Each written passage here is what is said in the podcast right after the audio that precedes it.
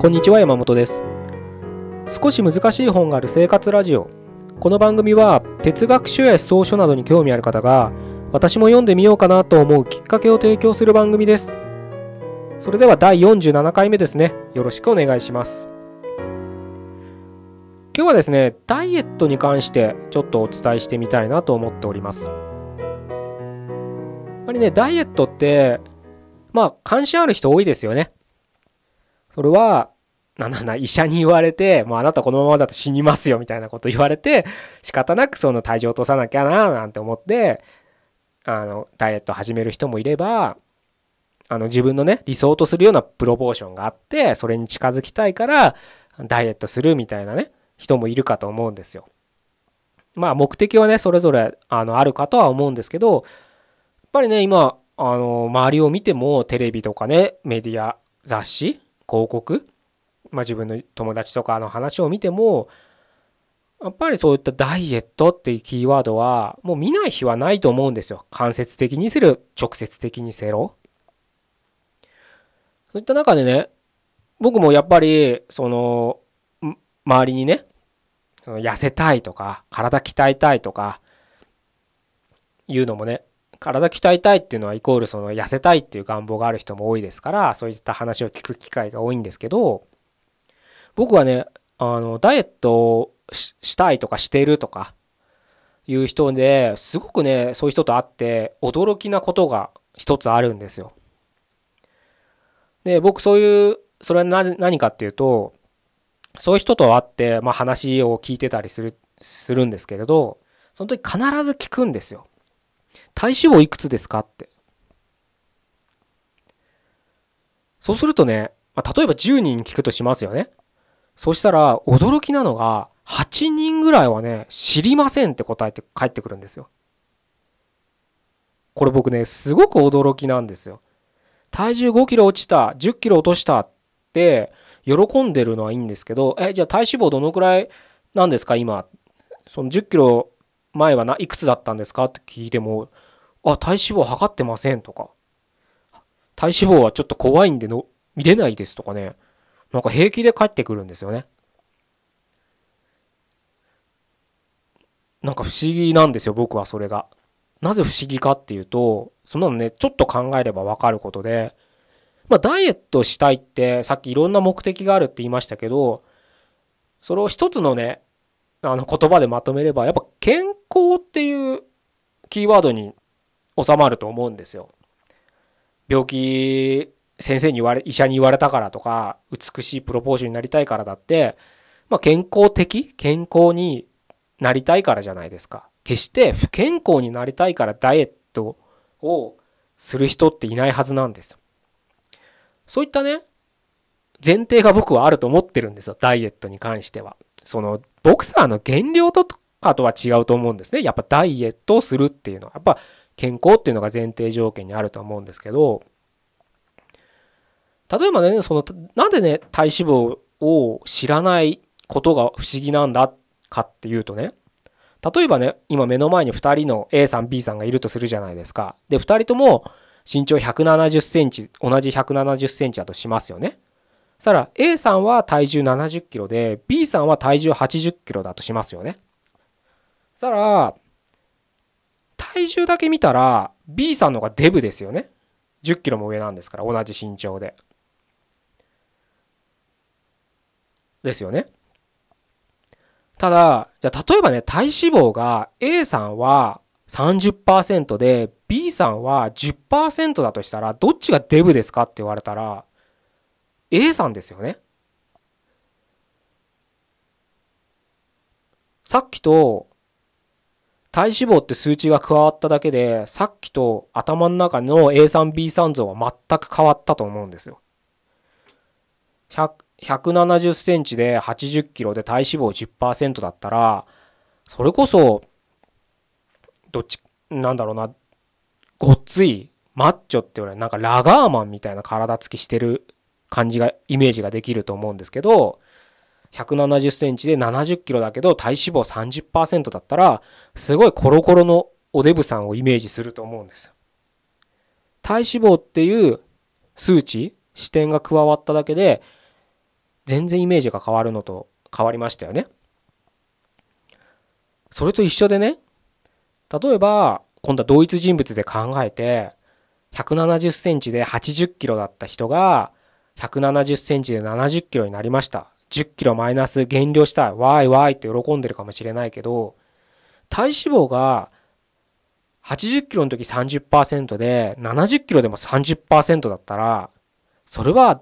健康的なダイエットって呼べますかね。まあ現実的に10キロ落ちて体脂肪も変わらないってことはないとは思うんですけど、今分かりやすく伝えたいんで同じ体脂肪で言いましたけど、10キロ体重落ちてるかもしれないけど体脂肪が変わらなかったら、それは絶対に健康的なダイエットではないですよ。むしろ不健康と言えると思うんですね、僕は。必要な筋肉が落ちたりとか、まあそれこそ最近ちょっと流行ってるね、糖質制限みたいな形で炭水化物を抜いてね、ダイエットしてるみたいなのが今も流行ってるのかな。ちょっと前よく雑誌の表紙とか飾ってましたよね。なんかもう白米が敵だみたいなねぐらいな悪者な感じで書かれてて、かわいそうだなと。白米好きの僕としてはね、そんな悪く書かなくてもいいのになんて思ってたんですけど、まあそういったダイエットでね、ただもうほんと水分が抜けてるだけで、まあボクサーの減量と一緒ですよ。急激、もうスポンジみたいなもんですよね。でまた水を入れたらすぐ元通りになるみたいなもんですよ。なんでよくね、某コミットさせてくれるジムはね、させてくれるとかコミットするのは自分だと思うんですけど、ダイエットね、成功したっていうのはいいですけど、その反面ね、リバウンドしたっていう声も大きく聞くじゃないですか。ね、あんな週1回のね運動で半年で何十キロも痩せる、10キロとか痩せるなんてね、糖質制限だと思うんですよ。僕ちょっと詳しく知らないんであんまり批判はできないですけど、まあ多分糖質制限だと思うんですね、やってることって。なので持続させたりとかね、持続体質改善をしない限りは一時的には体重は落ちますけれど、結局すぐ元通りになる。むしろ一時的に体重が減ったことによって気が緩んで、ご褒美、自分へのご褒美だって言って必要以上なカロリーを摂取して、むしろ前より体重が増えてしまうみたいな、もうまさに悪循環ですよね。リバウンドの典型だと思うんですけど、そういうことになりかねないんですよね。数字だけしかみんな追い求めたら、たった体脂肪っていう数値が1個あるだけで自分のダイエットが今正しい方向に行ってるのかって分かるのに、それをねしない人がいることに僕は驚きなんですよね。で僕ね、それちょっとというかずっと考えてるっても言ってもいいんですけど、なんでかなと思ってたんですよ。それは単純にめんどくさいからそうなのかなとか、それこそ体脂肪はちょっと怖いから見たくないですっていう人もいるので、そういうなんか現実逃避で言ってんのかななんて思ったんですけど、多分ねそうじゃないってことに気づいたんですよ、最近。それはね、その人たちが無知だとかも言いたいわけじゃないんですよ。きっとね、もうねそういう視点すらね思い浮かばない、認識に上がってこないんですよね。なぜなら世の中、世界って言ってもいいですけど、結果しかね、結果で溢れてるから。これをすれば半年で10キロ痩せます、これをすれば運動もせずに5キロ痩せますみたいな、これを飲めばこれだけ痩せますみたいな結果だけを提示している世界に生きてるから、もうそれだけで満足しちゃって、自分が求めるのはこれだっていう思考にがっちりそっちにつかまれちゃってるから、その10キロ痩せるプロセスを考えないようにさせられてるって言ってもいいのかもしれないですし、考えるようになってないんですよね、頭が。結局大切なのはそのプロセスじゃないですか、その結果に至るまでの。10キロ痩せるでも、さっきも言った通り単純に体重を落とすだけのプロセスと、健康的に痩せる10キロを落とすプロセスは全く違うはずですよね。もっと言えば健康的に痩せる10キロのプロセスでも、その A さんがやったプロセスと自分がやるプロセスが同じ道でたどれるかどうかっていうのも考えなきゃいけないじゃないですか。プロセスを考えるにはね、考えるでちょっと同じことになっちゃいましたけど、 A さんがたどった道とこれから自分がたどろうとしてる10キロ痩せるっていうゴールに向かうたどる道が同じかどうかっていう調査検討もしなきゃいけないわけですよ。そういうことをねしないっていうかする意識すらない人が多いんじゃないかなっていう今は僕の結論なんです。それはねいろんな話を聞いたりとか見たりするからこういう結論に今は達してるんですけど、違うかもしれないですよ。でも今現状では僕そういう視点に達してるんですけれど、例えばねプロテインパウダーあるじゃないですかの多くの人が誤解している事実を聞いたり見たりするだけでもそれは理解できる、そういう結論に至ったっていう要因の一つでもあるんですよ。例えばねプロテインパウダーシャカシャカ水に溶いてボディービルダーが飲んでるイメージありますよね。なので多分多くの人にはプロテインパウダーってなんかボディービルダーが飲む筋肉増強剤みたいなイメージで捉えてる人が多いと思うんですよ。それはね結構ジムに通ってなんかいつもね日常的に運動してる人でもそういうイメージをね持ってる人が多いんじゃないかなと思うんですよ。これさえ飲めば筋量が上がるみたいなね、半年で筋肉が2キロ多く増えますとかね思ってる人がいると思うんですけど、そもそもじゃあプロテインってなんだってことをね分かってない気がするんですよね。だからなんかプロテインパウダーだけ飲んで運動しなかったら太るだけだよっていうなんかそんな噂っていうか言葉も聞いたことあると思うんですよ。果たして本当にプロテインパウダーだっけ、3食プロテインパウダー飲んでる人って太るんですかね。太ると思います？本当言葉通り3食プロテインパウダーしか飲まない人が仮にね現実的にこの世界に今目の前にいたとしたら僕は逆で痩せていくと思いますよ。だって栄養失調だからプロテインしか取ってないんだもん。どうやって太るんですかね本当。むしろ体壊して痩せていくと思いますよ。でもほとんどの人はプロテインパウダー飲んで運動しなかったら太るって思ってるんですよ。多分ねそういうこと言う人に一つ質問してみてください。もし身近にいるんだったらプロテインって何ですかって聞いたらボディビルダーが飲むもんでしょとかね、なんかそういうよくわかんないイメージ概念だけ自分の中のイメージだけの答えが返ってくる気がするんですよね。なんかそういうのもねなんかだってプロテインもう生物の知識ですよねそんなので。別にね忘れてたっていいんですよそんなの日常的にその生物でね高校の時習ったね三大栄養素とか栄養学の知識なんて覚えてる必要はないと思うんですよ。でもダイエットに関心があるならそういった知識が必要ですよね。だからちょっと今ねスマホだったりあるわけですからちょっと調べれば分かるわけですよ。だからなんか自分が関心を持った時に調べるってだけでいいんですよ。別に日常的にずっと覚えてろとは言わないですから、プロテインは今の自分のね体調というかね身体のコンディション状態で言えば1日何グラム必要で何で取ったらいいのかとかねいうのをそんなのもうウィキペディアね読めば分かりますし、ウィキペディアね概略だけね説明が載ってるんで、じゃあ自分には何グラム必要なんだろうなんて言ったら結構みんな優しく解説してくれてるブログがいっぱいあるわけじゃないですか。むしろなんかね自分の身長とか体重とか入れたら勝手に計算してくれる無料のサイトなんて死ぬほどありますよね。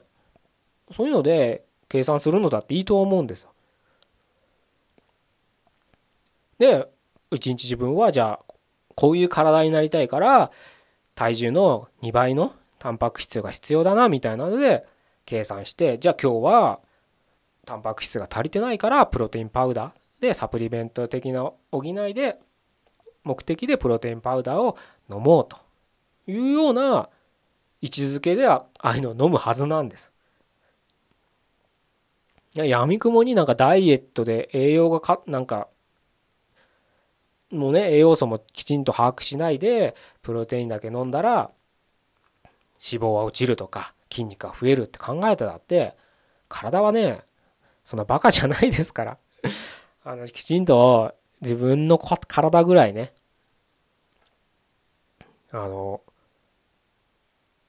知っとくべきかなって僕は思うんですよね。感覚でねなんとなく体調を感じられるみたいな、そういう言葉を超えた感覚っていうのも大切にすべきだと思うんですけど、それはね僕はね怠慢でしかないと思ってて、もう正直ねもう僕らバカになってますから、いろんな感覚が普通に生きてたらもうすごくバカになってるから自分の感覚なんて信じない方がいいですよ。だからある程度数値化して今日何食べたんだろう、自分には今日はこんだけ栄養素が必要だけど全然足りてないなっていうので数値化すると分かるじゃないですか。だからこれを抑えよう、これを食べようとか、今日は運動が足りてないから外走ってこようとかね。やみくもになんか毎日運動をするとかね、やみくもにこれプロテインパウダー飲んだりその他のサプリメント飲んだりすればいいとかね、やみくもに甘酒は点滴だみたいなね、体への飲む点滴だなんて言われて栄養素がいっぱいあるから飲むみたいなね、世間が言われてるからってやみくもにやるだけだと自分にそれが本当に必要かどうかは分かってないと意味ないですよね。そういうことをしないといけないんじゃないかなって僕は思うんですよ。でね、さっきね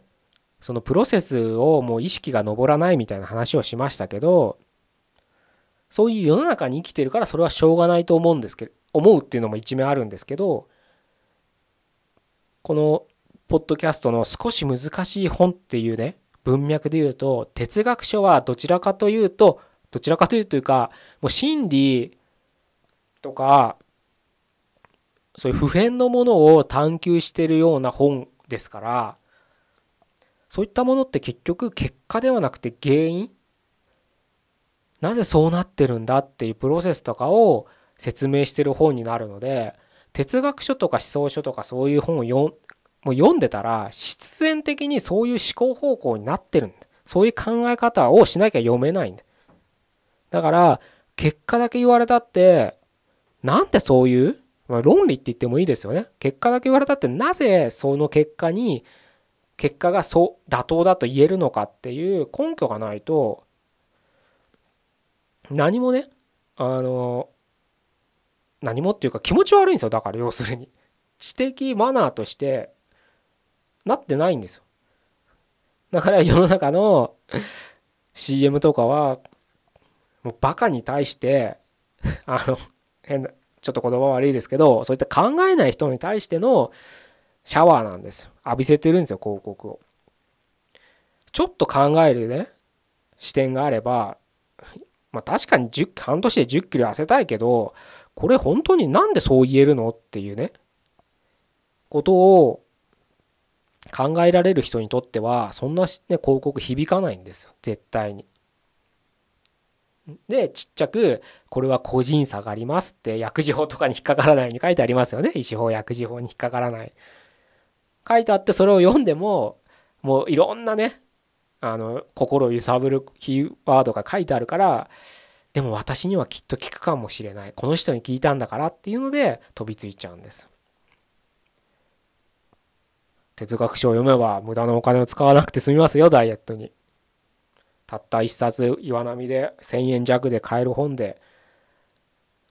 15万も20万もするコミットするジムに通わなくていいというね、素晴らしいダイエットができる視点が手に入るというね、哲学書はいろんな視点を授けてくれる